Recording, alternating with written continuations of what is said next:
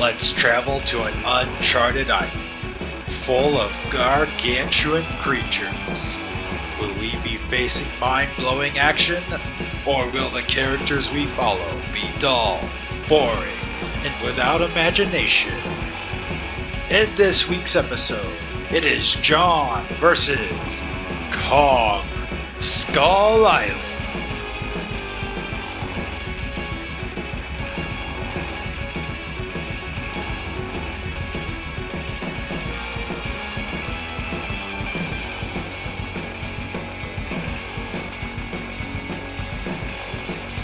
Hey, and welcome back to the second episode of John versus Film, and also the second episode of the mo- the month of MonsterVerse or whatever.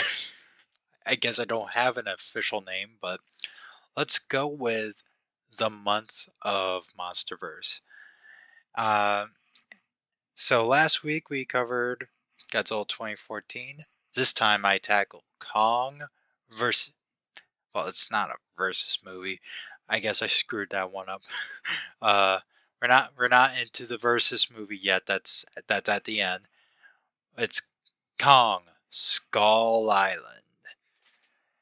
Um, I legitimately love this movie. It's uh, probably my second favorite of the MonsterVerse, even though I think it's I guess objectively the best, even though I don't agree that there should be an objective rating to movies. I think all film opinions are subjective. I think films in general are subjective. But I guess if you want if you if you think of like in terms of I guess quality on a basic level, um, even though, like I said, I don't like to think, you know, films that way, but again, uh, people seem to think that this is the best out of the four MonsterVerse movies we've gotten so far. And I can't disagree with that. I do think it's the most well made one, but it's only my second favorite. So with that, I'm gonna go ahead and start listing the many, many things I actually really like about this movie. Or, you know what? No. Let's start off with what I don't like with this movie because I think that's the shorter list. Only because I do think it's legitimately hard to, or at least right now, um, after watching this version, that there's just I don't really have many negatives. It's really hard to find a negative to me personally for this movie because everything is well made. The one negative that I do think I have with this movie is the two leads, uh, Tom Hiddleston's character and Brie Larson's character. I do think the actors do a fine job, don't get me wrong. It's just that these are supposed to be our leads, yet they are the least interesting characters in the movie. Uh, like, they're fine characters, don't get me wrong. They fill their roles perfectly, and there are some interesting things about them. It's just that they are they tend to fall in line with I don't want to say generic. I guess average maybe. They are they fall in line with the average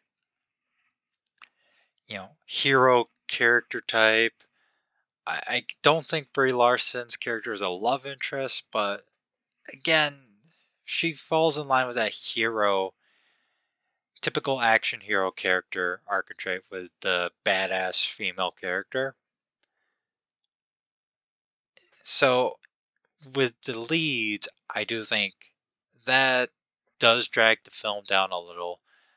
Just because, again, they're not really the most interesting characters.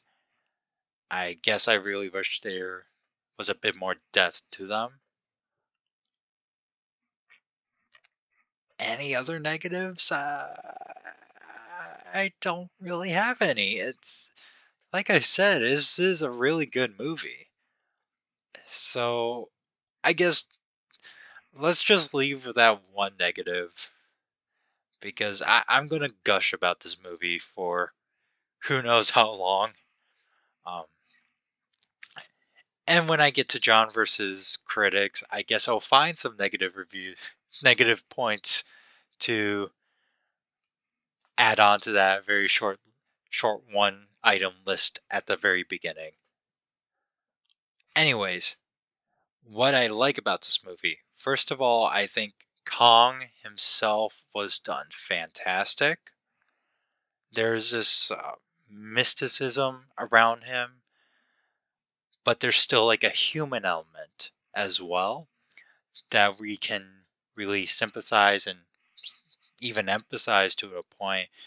There's more of that in Godzilla vs. Kong, but Kong Skull Island laid the groundwork for GVK. To that degree, we do see Kong as this ancient, legendary protector of Skull Island. And I do think the film's visuals help emphasize that, especially with the lighting and even some scenes where we see Kong appear from either you know behind a mountain or just coming from the mist. It's really cool to see. I do think what they do with Kong's character here is absolutely necessary for the character.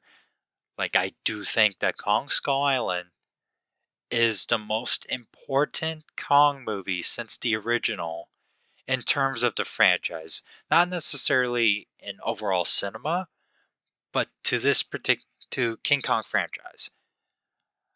Because they do things in this movie that allows Kong to finally I guess step allow him to step out of the shadow of the original. Because if you look back at Kong's film history, eh, he seems so tied to the original as the you know, I mean the first one's iconic. The first then we got him in King Kong vs. Godzilla, and they do borrow, you know, a lot of tropes from the original, like island, taking him off the island, you know, damsel in distress, all that, which was fine. This was Kong's third movie. I mean, technically second because Kong wasn't in Son of Kong. It was the Son of Kong. But uh, even then we get to King Kong escapes, he's still in those trappings of gorilla, giant gorilla on an island, falls, you know, it like adores human, like female human protagonist, uh, gets removed from the island, bad things happen. Even though there's a lot, like it's a spin off of a cartoon, a Rankin Bass cartoon from the 60s. And I do enjoy King Kong's escapes. It still falls under that trap of it being under, like having to follow the original to an extent. And then when we get to the 70s reboot for King Kong, it's just a retelling of the original plot. You know, just a bit more modernized. And it was that was a bit of a boring movie, not gonna lie. I have not seen King Kong Lives, but I've heard things about that movie. Uh, I will not go more into that. And then you get to 2005 King Kong, which again was a retelling of the original. Granted, I really love the uh, 2005 King Kong movie. I do think it does a great job fleshing out the original. However, again, it is still fundamentally tied to the original. So King Kong had so much trouble throughout the years, even though he's been, you know, he's existed longer than Godzilla.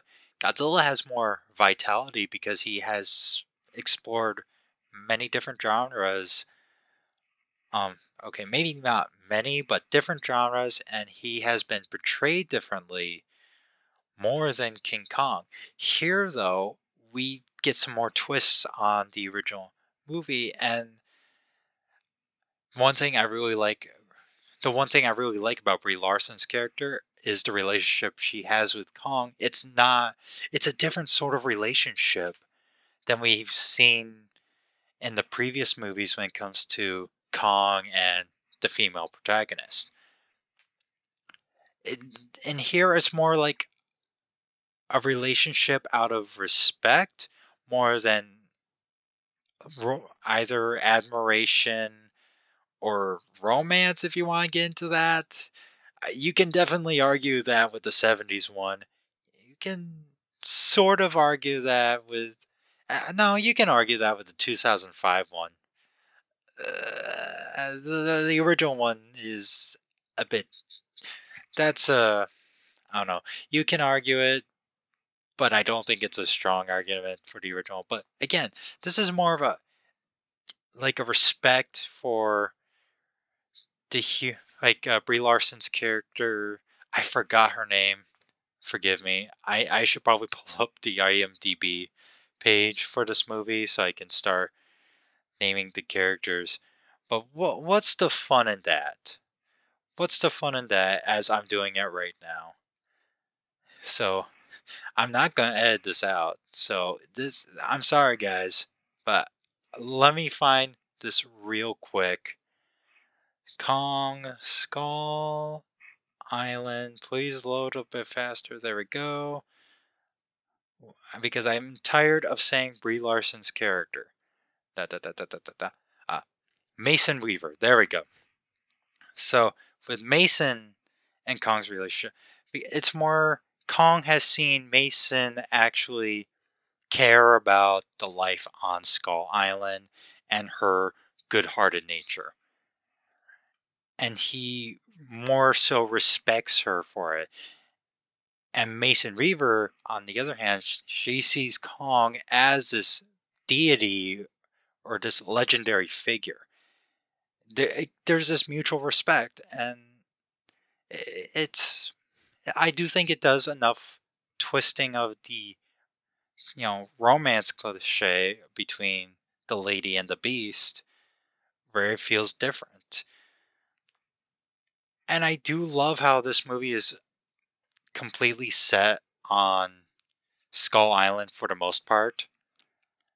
I do generally think that was a smart decision and I literally love legitimately love how they pulled in the Vietnam War and how the Vietnam War really fits well into the whole going on to Skull Island, that journey to this mysterious land, or I guess in this case, Americans invading this land. I do I think this it really does tie well together and it's kind of surprising that the 70s movie didn't tackle the Vietnam War. To, Quite honestly, but here it's done really well. And speaking of the Vietnam War, I absolutely love the side characters in this movie. A lot of, especially the the soldiers, the U.S. soldiers that are coming from the end of the war, feeling like this war was, you know, worthless. Or, or, or should I say, only one character was having doubts about, or I guess questioning what this war even meant. Like, did it even really matter? And that was Packard, because every other soldier wants to go back home. It was Packard that wanted to return to the war because he felt that the war gave him meaning. Now, him on Skull Island, he found a new meaning by trying to kill Kong, and he is such a great antagonist to Kong. I don't think we've seen such an antagonist in a Kong movie before. like sure we've gotten the rich tycoon or the eccentric filmmaker in previous movies or if you want to go with king kong escapes doctor who that is his name i didn't make that up. And no he doesn't travel through time in a police phone box. Anyway packard he is such a deranged yet somewhat sympathetic villain. Uh, there's like such a there is a three dimensionality with him. Because again you kind of sympathize with him not having or at least not feeling any meaning after this war that has killed so many you know historically speaking and that ultimately was a fruitless effort for the US and now he is got he's at a place where he can find new meaning and can place his rage against Kong, who did kill his men, albeit in response to Packard's men throwing bombs all over Skull Island. It, it just kind of shows the nature of war in that one scene. The Kong, that one scene with Kong's uh, introduction. I know I'm going like tangent, tangent, tangent, tangent, but there's a lot of good stuff to this movie. And yeah, it's also creates these epic human versus Kong moments. I do think this just and also ah, hang on, I, I gotta refocus myself. I'm just I'm gushing. I am gushing for this movie. Um, so let's go back to Packard. His want and destruction, and how the island also makes him more deranged, more unhinged as he he's on an uphill battle and losing poorly. Let's be honest. And not only is he a great antagonist to Kong, he's a great antagonist to the rest of the characters because you can make the argument everyone who dies on the island is Packard's fault. Now, maybe not everyone can agree with this, but I legitimately think if Packard didn't, because here's the thing Packard had multiple times, right, multiple moments in the movie at the beginning to say, no, let's not go on the island. Let's get every these you know all these soldiers back home to their families, to their loved ones. But again, he has so driven to find this what's the word for it? I guess calling his own I probably said it before, but I probably forgot it. Thanks. Thanks, mind. Thanks for not working with me. Uh, his own meaning. There we go. He's trying to find meaning in his life, and that desire is outweighing the lives of the others, his own selfish desire.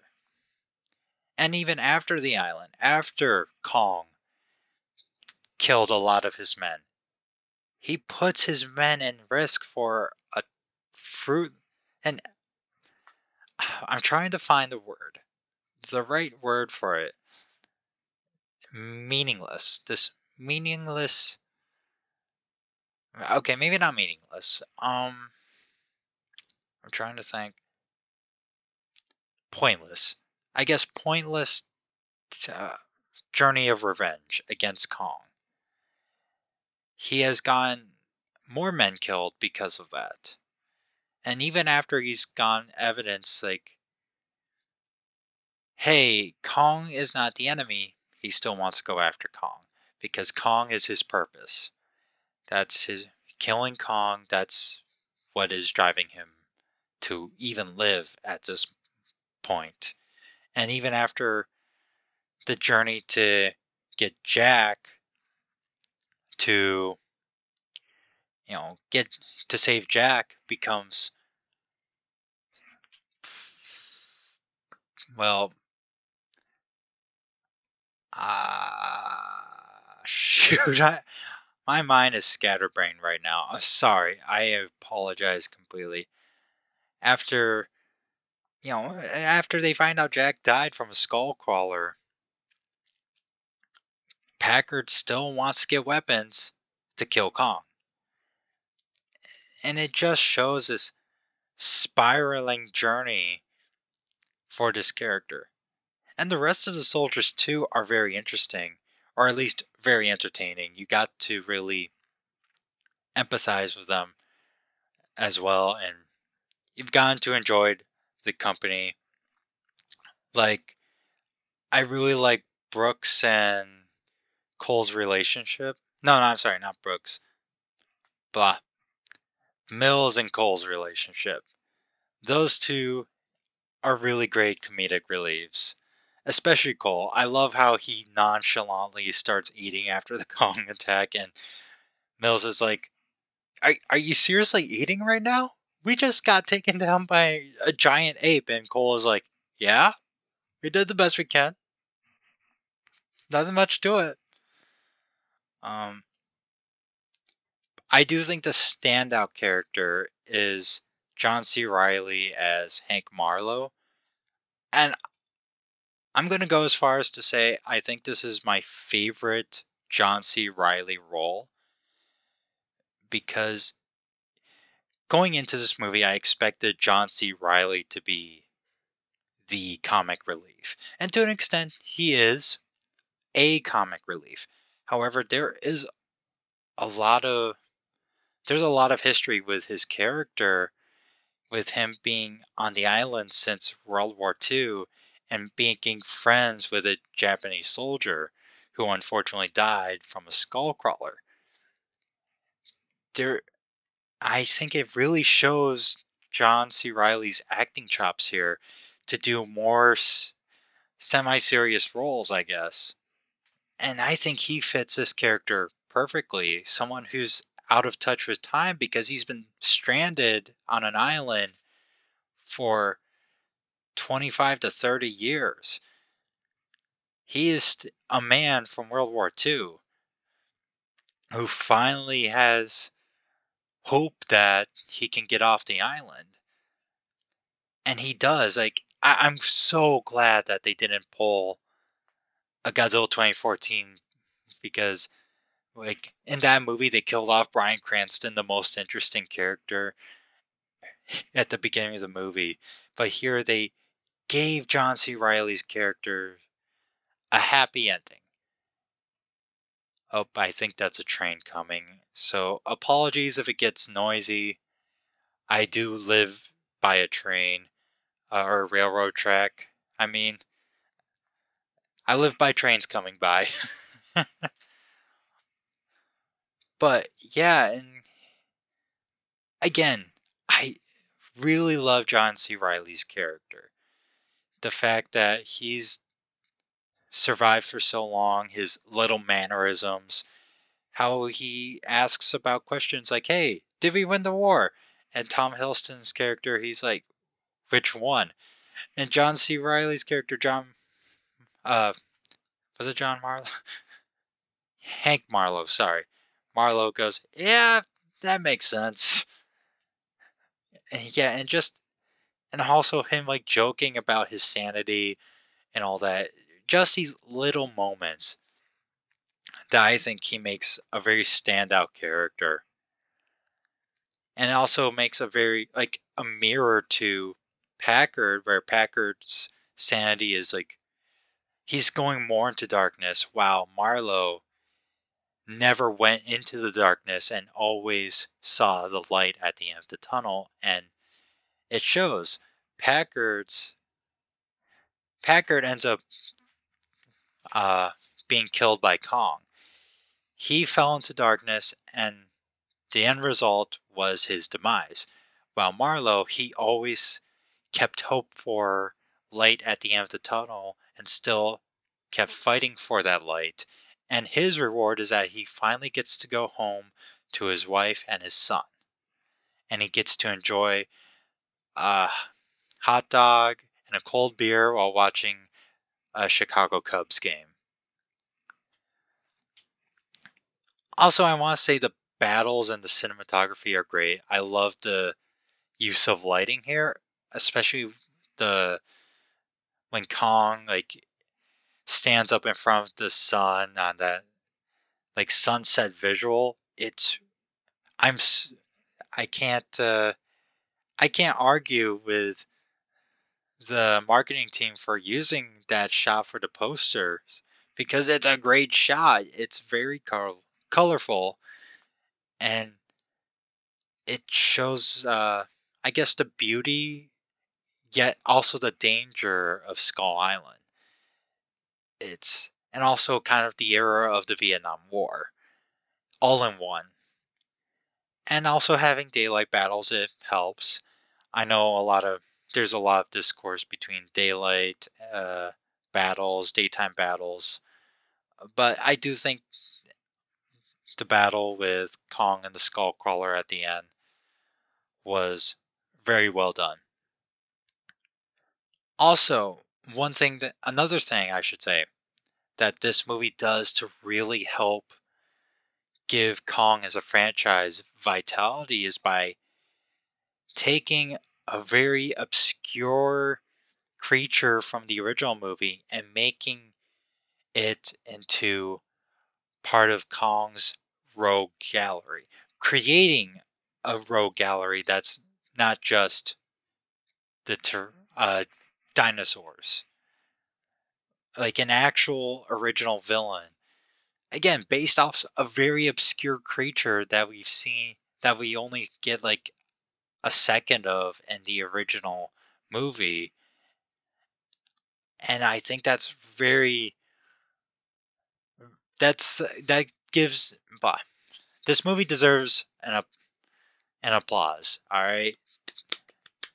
Woo.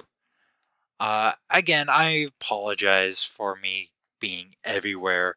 That's just how my scatterbrain mind works. I struggle to, I guess, articulate my thought. I guess my brain works a bit faster than my mouth. That's the best way to describe it. I, I can go on and on about this movie, as you can probably tell. But we're reaching the half an hour mark, so I think uh, I need to wrap this up. So, overall, as you can probably tell, really love this movie. I it's my it's my second favorite. Other than the main leads being a little disappointing, and I'm I know I did not mention a lot of things. Okay, you know what? There's one thing I want to mention.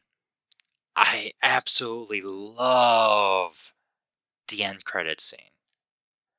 I mean, that was my Nick Fury showing up at the end of Iron Man moment when we see the surviving some of the uh, surviving members of the expedition in the Monarch interrogation room, and they go through clips and they show cave paintings of Rodan, Mothra, Ghidorah, Godzilla fighting Ghidorah, and then at the end with Godzilla's roar, it was I was so hyped for King of the Monsters.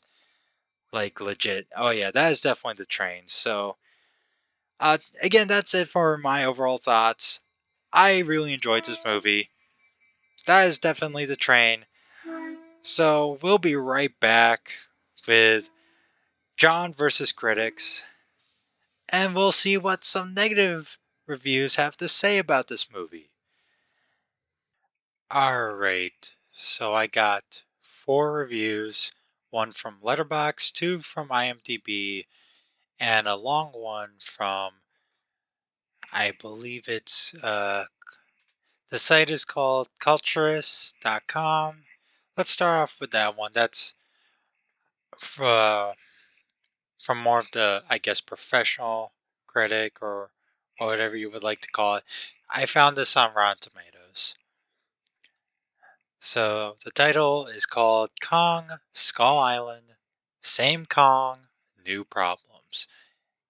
And this review was written by Kristen Lopez. And it was around the time Kong Skull Island came out. So, starts off with King Kong looks great, but is hobbled with a generic script interested in borrowing from the past with no regard for the present. Okay, so. we, Alright, you know what? Let's see where this goes because I don't. It's not even the script part. It's more of the borrowing from the past with no regard with the for the present. I, I'm probably going to go back onto it, but let's continue. Next year will mark 85 years since audiences were first dazzled and awed by behemoths known as King Kong. Since then, Kong's gotten bigger, gaudier, and somehow chintzier. I think that's how you spell uh say it. chintzier. I I don't know what that means, but okay. Then he should be. In 2005, Peter Jackson attempted to revitalize King Kong, but only succeeded in showing the ape story wasn't built for an over two hour film. Okay, we're already disrespecting the Peter Jackson version, so clearly this person and I have a very different set of opinions because I thoroughly enjoyed the 2005 Peter Jackson version. Anyways, unfortunately, director Jordan Vogt-Roberts hasn't learned from Jackson's mistake. What what mistake is that? A franchise like this, whose roots run so deep into cinematic history, becomes too colossal an undertaking for the neophyte director, whose previous experience was with the fun summertime comedy King of Kings of Summer. Sorry about that. There's life in the old ape yet, but he sinks like the Titanic. A reference you'd be surprised isn't made in the film. Uh, so, does this person have okay? Sure. Is the problem with the runtime, which I don't agree with. I mean, personally, I actually do like long movies. I agree there there are some movies that are longer than they should be, or, or have like too much fluff. But I do really enjoy long movies. Not all movies have to be shorter than two hours or around two hours. I like one of my favorite movies is Seven Samurai, and that's three and a half hours long. Yet, even for this case, the pacing, I would agree is like I would say is the Kong Skull Island's great one of its greatest uh, strengths is how well paced it is. It doesn't feel too long or too short. It just feels right. Like literally just right. And see, oh, and okay, so we're gonna go a little bit back with the borrowing from the past mark made earlier. Because I feel like this critic is complaining about references being made to previous movies. Now, the thing is, one, this is a period piece taking place during Vietnam War. And to so gain inspiration of other Vietnam War movies like Apocalypse Now, which is an obvious reference, I think is great. And as an artist myself, if you don't know, I do make art. I'm also making a game right now. I don't have details on it yet, but I myself as an artist, I know for a fact that the originality, what people think is about original, what think uh, re- originality is, doesn't exist. Literally, the greatest artists steal. Like us artists are thieves because we take references and inspirations from so many different things, and the more you have, the more you can cobble up something that seems more original, but it really is. I mean, if you think of David Bowie, he flat out admits that he takes, like, I mean, also the late David Bowie, may he rest in peace. But anyway, he, there was an interview with him where he admits that, yeah, he steals all the time. As an artist, you steal. So making references is not inherently bad. And nor do I think it's wrong in this movie, especially since it's taking, you know, making a Vietnam War movie. Anyway, let's continue on.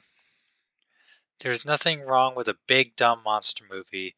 It's just that Kong Skull Island is extra big and super dumb. Um, extra big. Are we not sure it's extra big times two? Or, I don't know. How does uh, shirt size work on giant monsters? And super dumb? I mean, it's not. Like, the movie's not outing out to be the smartest movie ever made uh, dumb though. I I don't know. I don't agree with that. I think there's a lot, there's a lot of substance that some people don't pick up on in these giant monster movies where they think they're dumb, but really there is more to them than just being dumb action flick. Continuing on, the basic tenets of a pleasing creature feature are present and counted for. A host of large creepy crawlies, a foreign locale, and just enough blood to get that PG 13 rating. I think this movie pushes the PG 13 rating quite a bit. Like, they were. like, some of those deaths were freaking gruesome, even for PG 13. They were definitely pushing the rating in this movie. The various creatures trotted out often feel like carbon copies from past films. At one point, Kong rips open a lizard creature's jaw in a scene directly translated from Jackson's 2005 remake. Okay. Here's the thing Kong ripping up a giant dinosaur's, like, or lizard like creature's mouth is kind of a staple to the franchise and that's not just the 2005 remake. That's from the original as well. It's a callback. It's it's uh I'm trying to think. I don't want to say it's a trope, but it's it's one of Kong's calling cards, I guess would be the best way to put it. It's uh I'm trying to think of a good comparison because there are good comparisons. I just can't think of any on the top of my head. But I hope you guys know what I mean. It's not just, oh, there we go, it's ripping off the 2005 remake. No, it's, I mean, look at Kong's history, and you can see Kong has been ripping Jaws since his first movie. Also, the creatures in this movie are actually quite different than previous movies from uh, what I remember. Because if you look at previous movies, they mostly focus on dinosaurs, like the T Rex, the Stegosaurus, Triceratops, Bronch. Blah. I'm not going to say all their names right now, but you don't get a lot of mammal like creatures, which Kong Skull Island did, uh, like that bison. And of course, uh, there was that octopus that was a callback to King Kong versus Godzilla, and that I think is a fitting call, a callback, considering that Kong Skull Island is in the same universe as Godzilla, like Legendary's Godzilla in the MonsterVerse. So it was a good callback. And even the spider, which we've seen giant spiders before, but I think this giant spider was interesting because its legs were and looked like bamboo trees. That was cool. That was something that wasn't in previous movies. Or and there was that uh one bug that looked like a tree log. It just showed that uh, I felt like there was more uniqueness on this Skull Island than the previous movies. To be quite honest, I'm I'm questioning whether or not you actually watched the previous movies. Anyway, let's continue on. Others, like the overly large bison slash water buffalo creature, look good, but do little to give us a sense of the island itself. We know there are pterodactyl birds. Okay, okay. Pterodactyl birds that have like freaking buzz saws for beaks. Yeah. But the presence of average deer implies not all animals are evolved. After making the delightful Kings of Summer, it's questionable why Vogt-Roberts was picked for this. His camera trickery is proficient, but he's overly reliant on slow motion and fire shots than telling a compelling story.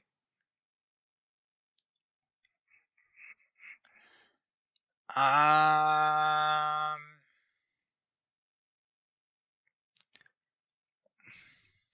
I mean, who doesn't like a good slow mo shot? I mean, to be fair, I guess there might have been one or two scenes that slow mo could have been eased off, but I think the slow mo was done pretty well. It was a stylistic choice.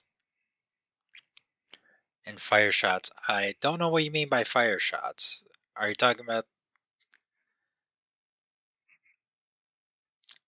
um explosion shots like when we see explosions i don't know what you mean by that i i generally don't then telling a and the compelling story what are you expecting um first of all like what is your definition of compelling story? Because in my opinion i like the story of kong skull island. I genuinely do. Because it tells a story of you know a group of soldiers who are stuck on an island and want to get back home. It, there is a story of how war has it's like how it harms everybody. But doesn't matter which side you are. There is an anti-war message as well as kind of a horror aspect that was brought back from the very original because you get a sense that nobody's really safe on this island. Except for the natives, of course. Continuing on, at times the film's 10 Little Indians structure plays out like a pleasing horror movie as audiences wonder who is the next victim. The horror movie mentality could explain why the characters are drawn so transparently. But again, horror has also been a part of Kong's history. People tend to forget that the first movie has very much horror elements along with action. It wasn't there was a sense of horror on Skull Island in the original movie and also to some extent the Peter Jackson version. So horror is no stranger to Kong by any means. Anyway, let's continue on what she has to say about the characters. Tom Hiddleston and Brie Larson are far too good for this, and their roles as the hero and the girl give them nothing more than looking gruff and dominant and taking photos respectively. Neither actors neither actor is bad, just ridiculously unnecessary. The rest of the characters are various army members who talk as if they're auditioning for the role of Jay Baruchel's character in Top Tropic Thunder. Okay. Far too good for this. Okay, so I'm in agreement that if you've listened to the first part of my podcast or this episode, you would know that my biggest problem with the movie was that the two leads felt there was a lack of interest and not to the actor's fault. That I think I'm in agreement with. I'm not in agreement with the other characters. I think the other actors and their characters they were an oddball group, but it gave them like a compelling reason for us to care, or at least enough. They were they were entertaining. They were enjoyable to watch. We didn't want to see them go. There was this fun, somewhat brotherly family dynamic between the army soldiers who all have share an interest of going home except for Packer. Packard's the only one that doesn't want to go home. And again, I would argue who doesn't want to follow the oddball group that maybe not the most in depth characters, but are entertaining. I think that would, I think audiences in general would prefer to just watch that than say maybe more in depth characters, but not as entertaining. And one other thing, I think there it gives the other characters, you know, again, you know, the way they speak and all that, the army veterans, it gives them a bit more humanity.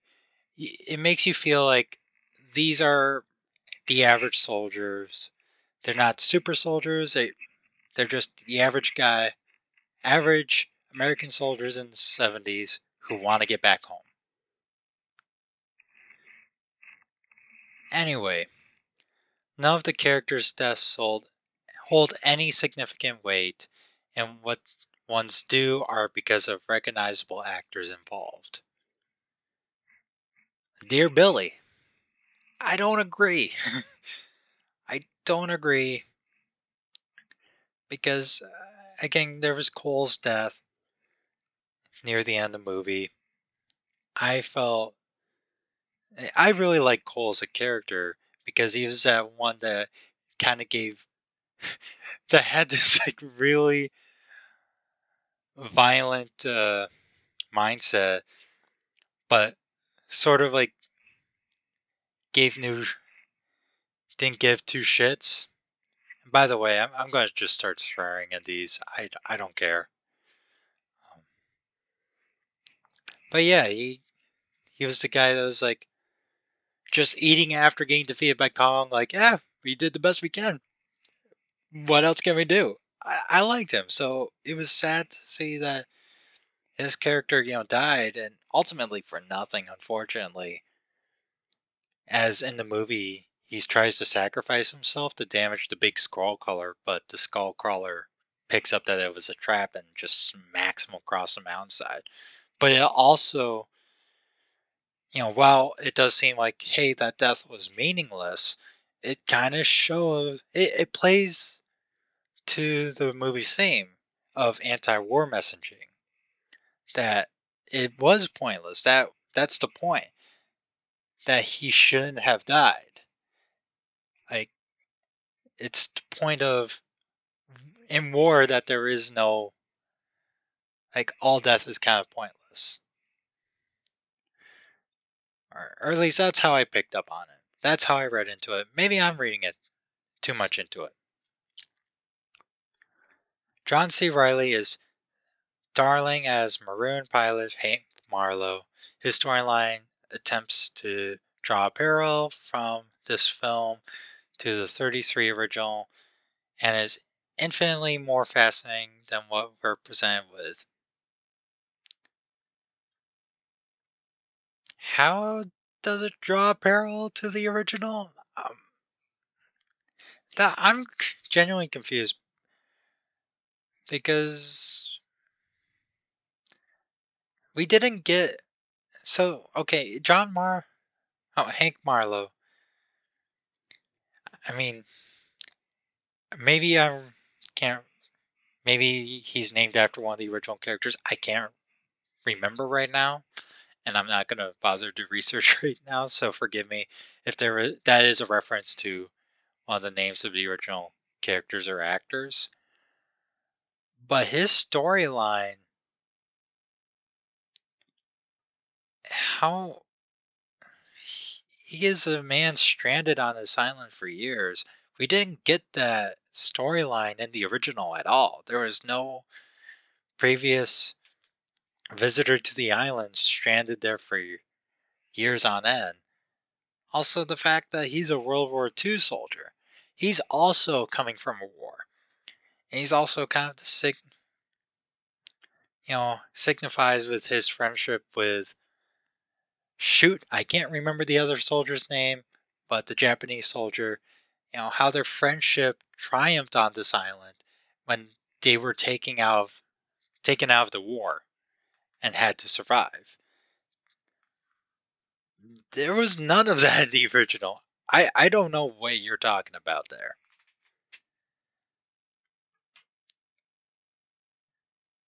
Other actors may have recognizable faces in a hey, didn't I see them in something way, but they're too often introduced given a root set of stakes, two weeks from retirement, I have a wife and child, and die quickly. Their deaths register a little more than, uh, aw, what, what was that character's name?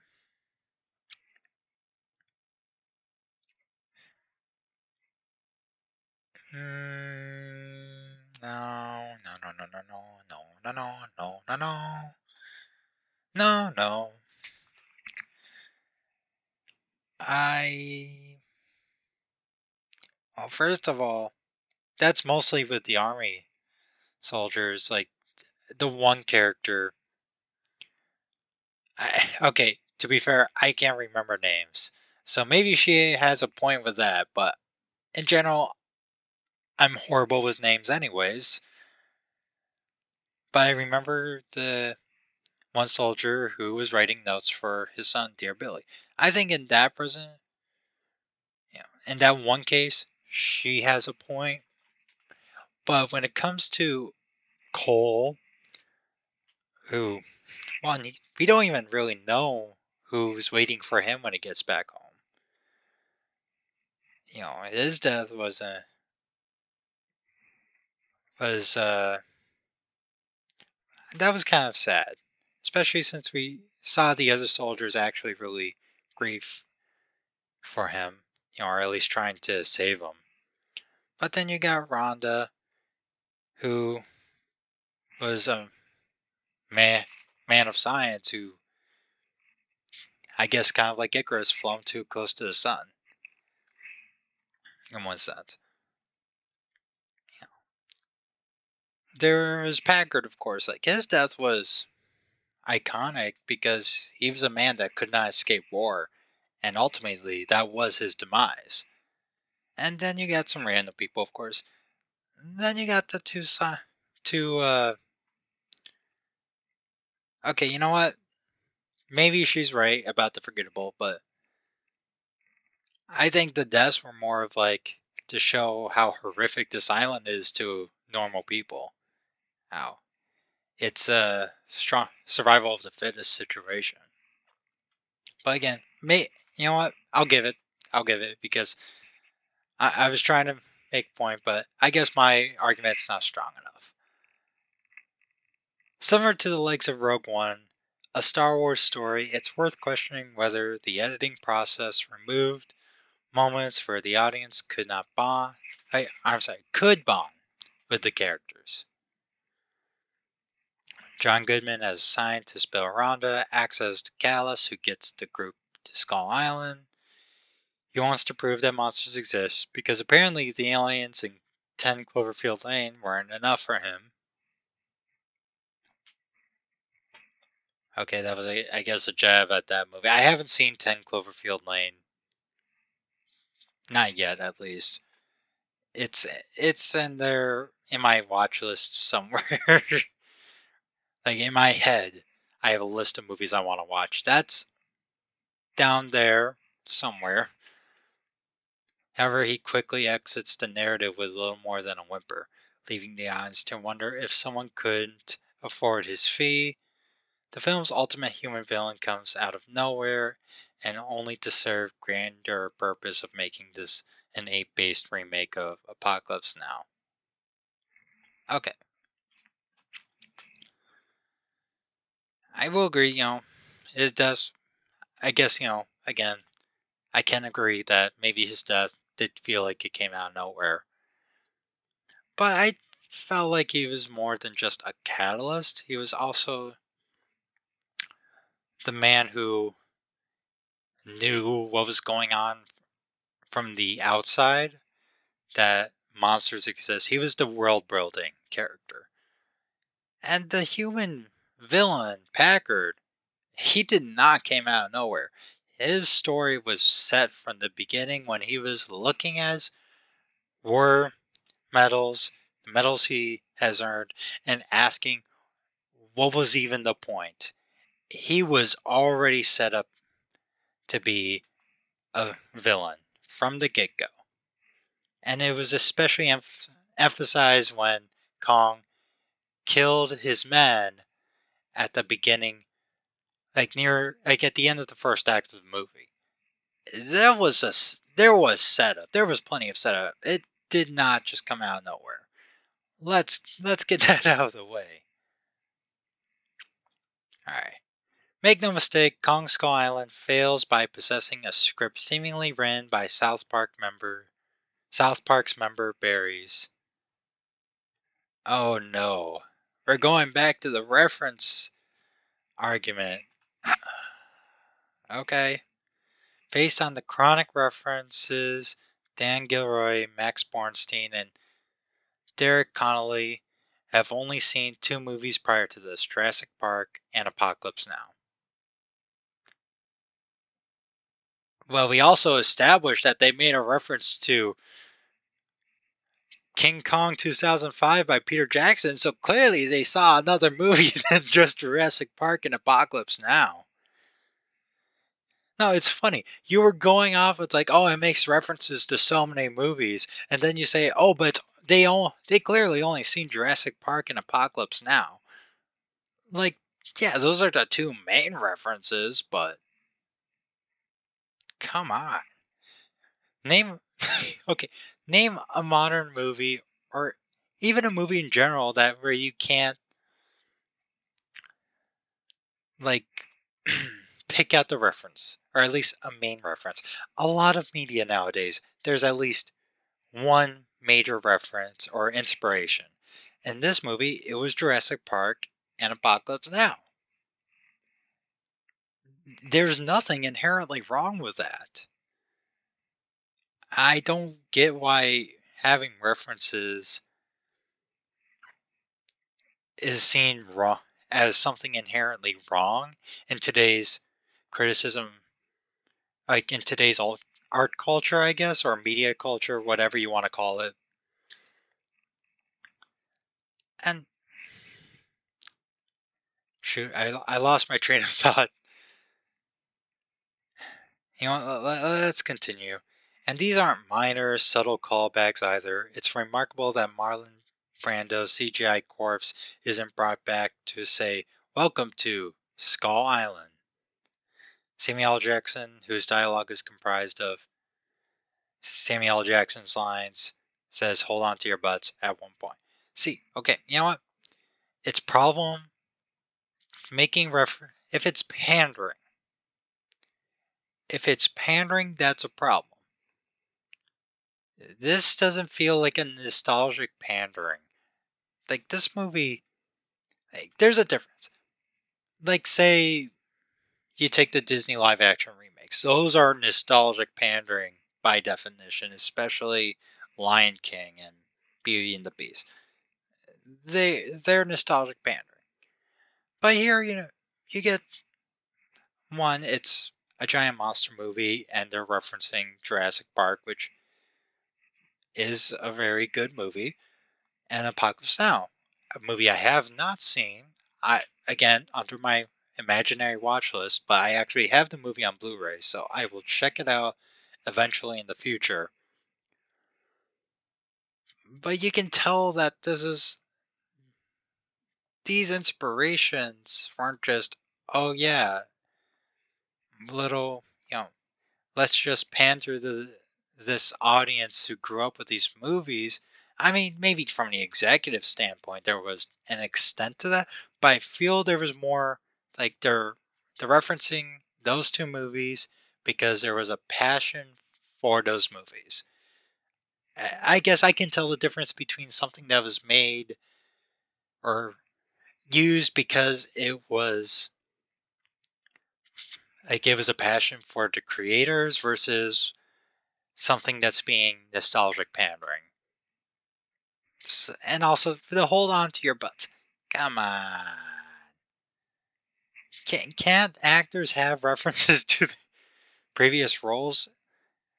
Especially one, you know, it's like Samuel Jackson's in another giant monster movie. Yeah, let them say hold on to your butts. It's a it's a reference. Anyway. Other references include chronic callbacks to the decade with Jackson, again, being hobbled with the line about needing to break on through to the other side. The fact that the song doesn't immediately play is the film's only show of restraint. Well, the music here is the set of world building that this was in the 70s, early 70s, I want to say, at the end of the Vietnam War. That was the music that was popular back then, for one. So, let I think the music complaints. Let's. I think that's kind of null and void. And again, uh, other. She okay. So this she says you know it makes other callbacks to other movies, but doesn't specify those callbacks. And it says to the decade with Jackson. Are you talking about the 2005 Kong or are you talking about other movies around 2005? That's. I, I'm questioning that, especially since you only say, oh, the writers have only seen two movies Jurassic Park and Apocalypse Now, which eh, you make up your mind. Make up your mind. Have they only seen two movies that they're only referencing two movies, or are they just picking every movie from every past decade or whatever and bring it into this movie? That I feel like there's an inconsistent argument being made.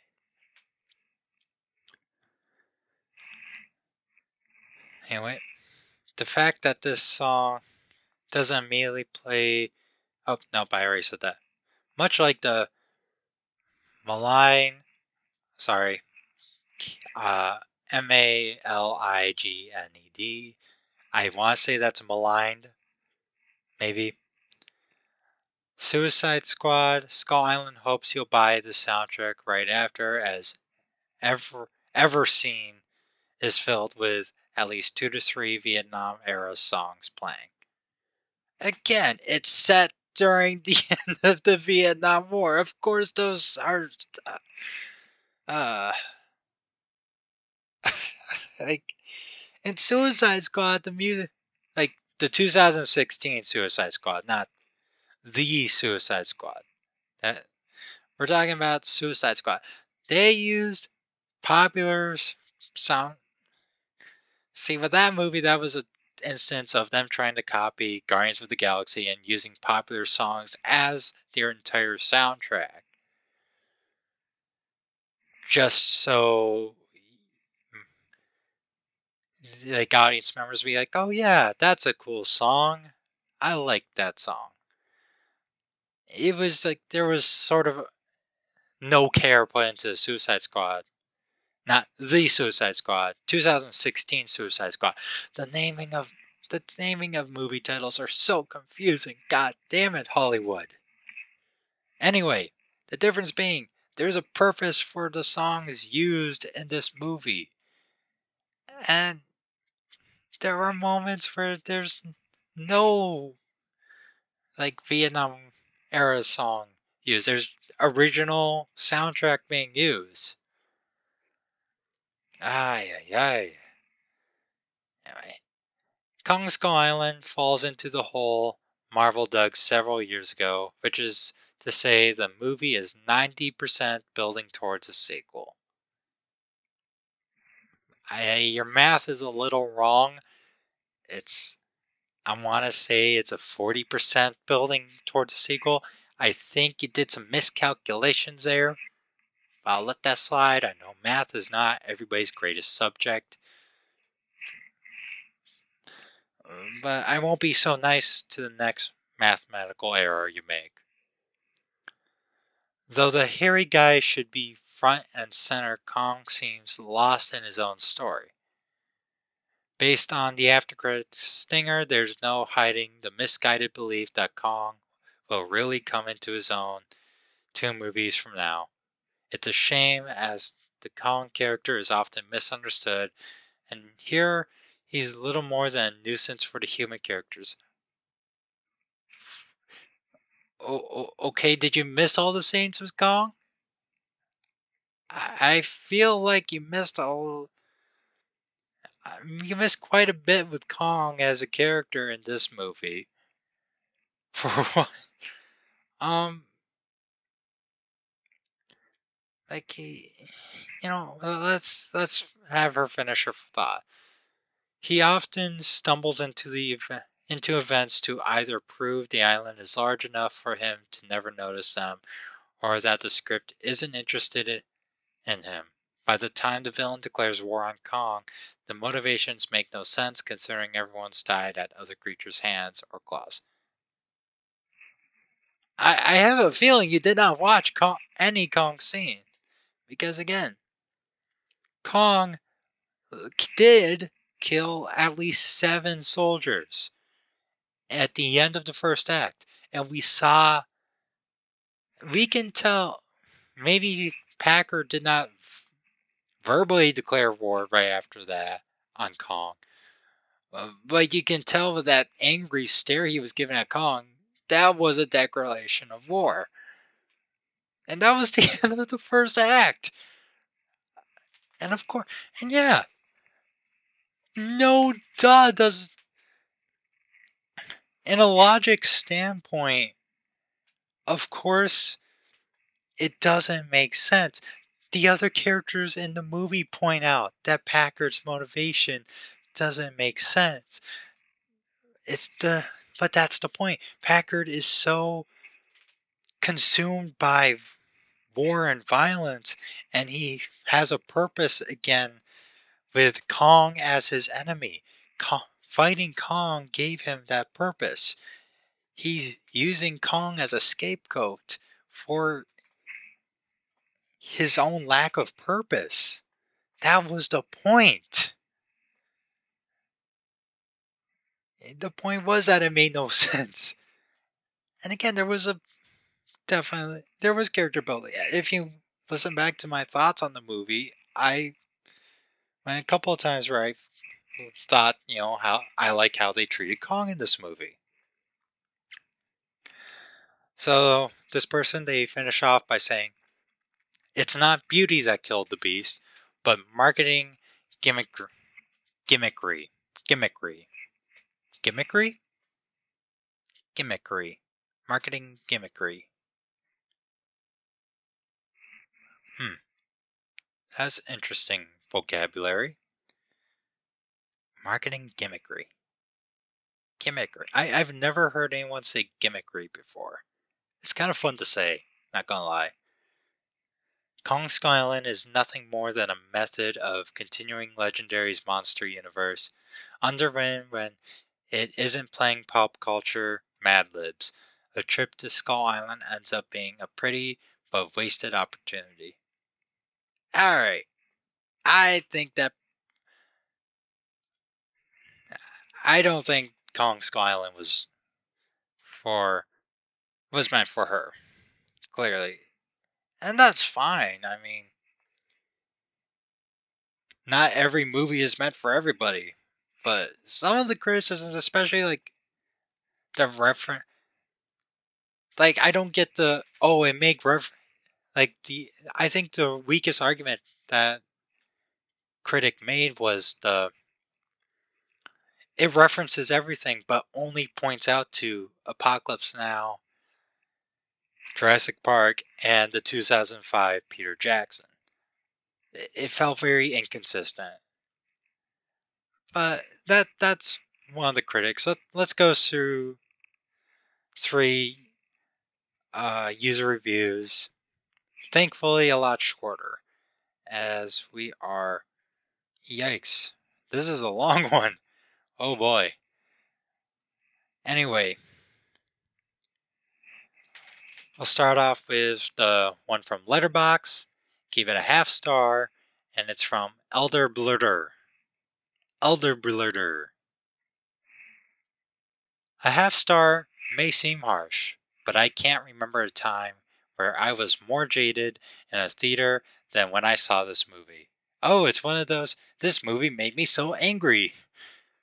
Which, in my response, please. Out, there's a grass outside. Please touch it. There, there's no sense for a movie to make you so angry, unless it has harmed you in some way. Anyway, the characters suck, the soundtrack sucks, and Kong is just too damn big. okay, okay. You know what? I, I, Kong, it's not the soundtrack. Okay, I love the rant. The characters suck. The soundtrack sucks. There's just this everything sucks mentality. But Kong is just too damn big.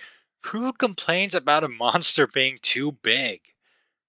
I, usually it's bigger the better. You're telling me they didn't see that giant ass monkey on that small ass island when they were flying it? To be fair, we don't even know how. Like, it looks small on a picture, but it's probably a pretty big island. Or at least big enough for Kong to hide. Yeah, you have to have a certain suspension of disbelief there, buddy. It's a fantasy movie, after all. And the soundtrack is just awful. I think we established that you don't like the soundtrack. Every time a scene begins with our cast just hanging out, we have to hear another cliche Vietnam rock anthem like Fortunate Son or For What It's Worth. So you don't like Vietnam rock songs. I don't agree with your taste, but you're allowed to have that taste. It's a painful it's painful stuff to see. Well, you can't really see sound. You can't really see music or or sounds in that matter. So, since you mostly talked about the soundtrack, it's it should be it's painful stuff to hear. I can rant about this pile of trash all day long, but I'll save it. Two big thumbs down for Dong Skull Island. Dong Skullfuck Island. Oh no. but but are are those are those sums too big? I mean, you spelled big with all caps. I think that's too. Those sums are too big. So that was Elder Blurters. Now, let's go with the first 1 out of 10 IMDb review titled I made an IMDb account just to downvote this. And this is by Cabo J. Sarn. This movie is so bad I may I made an account just to express how bad it is. It abuses cliches and has major plot holes. It is like the writers thought having Samuel L. Jackson yell his standard lines is enough for a movie. I want my two hours back. I have already seen every single scene before in another movie. Absolutely nothing original in this piece of garbage. I, I love people who just get mad about movies. Especially, it's like, oh, this movie's made him so mad to make an IMDb account. Yeah, you're probably compared to the last one I just read, your your complaints are pretty to pretty tame. Yeah, sorry you didn't like it. But really, you you're that mad at this movie? Okay. No, no, no, no, no. Every, ladies, gentlemen, non-binaries, and everybody in between. This is my favorite review from IMDb. 1 out of 10. The title is typical. And this is by Mothung. M O Moa Thing.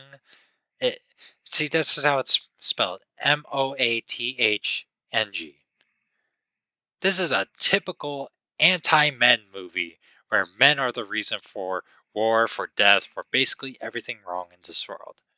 Okay, that's quite a stretch, but continue. I am surprised people think that don't they know the good deals we've done to this world and to all the creatures who live on it? Humans are not bad, nor are they destroying the earth. The earth is given to us to take care of it and use it for our survival. Instead of just spreading negativity into this world and causing despair, how about showing people are our greatest achievements? Even if we did terrible things, that does not mean shame on all humanity. like, like, what a stretch to make this movie. Anti-war, sure, but anti-men? No. like, I I don't see it. I don't see how it's an anti and we're and men are the reason for war, for death, for basically like you have so people in general are. I don't think a deer caused World War II now, or I don't think a chimpanzee started the Vietnam War for throwing poo at a soldier. No, uh, people in general, and to an extent, men, since a lot of you know, male figures at the time, especially during Vietnam War, were the people in charge. So that's just a historic fact. But this movie is not anti men. As it does, I mean, we see a lot of action. I mean, look at Tom Hiddleston's character. He's the generic action guy and they promote that to death. They're saying, look how cool that is. That's definitely not anti men there, buddy. Uh, and you just go on this tirade that about how we are taking care of the earth and all that, which I'm not gonna get into, but you you you blow this way out of proportion. Yeah, okay. Uh, so yeah, this segment was quite long. I think maybe for next time I should not find a critic's review, or I should just take certain segments out and talk about them. But this is what my second episode, so live and learn, right?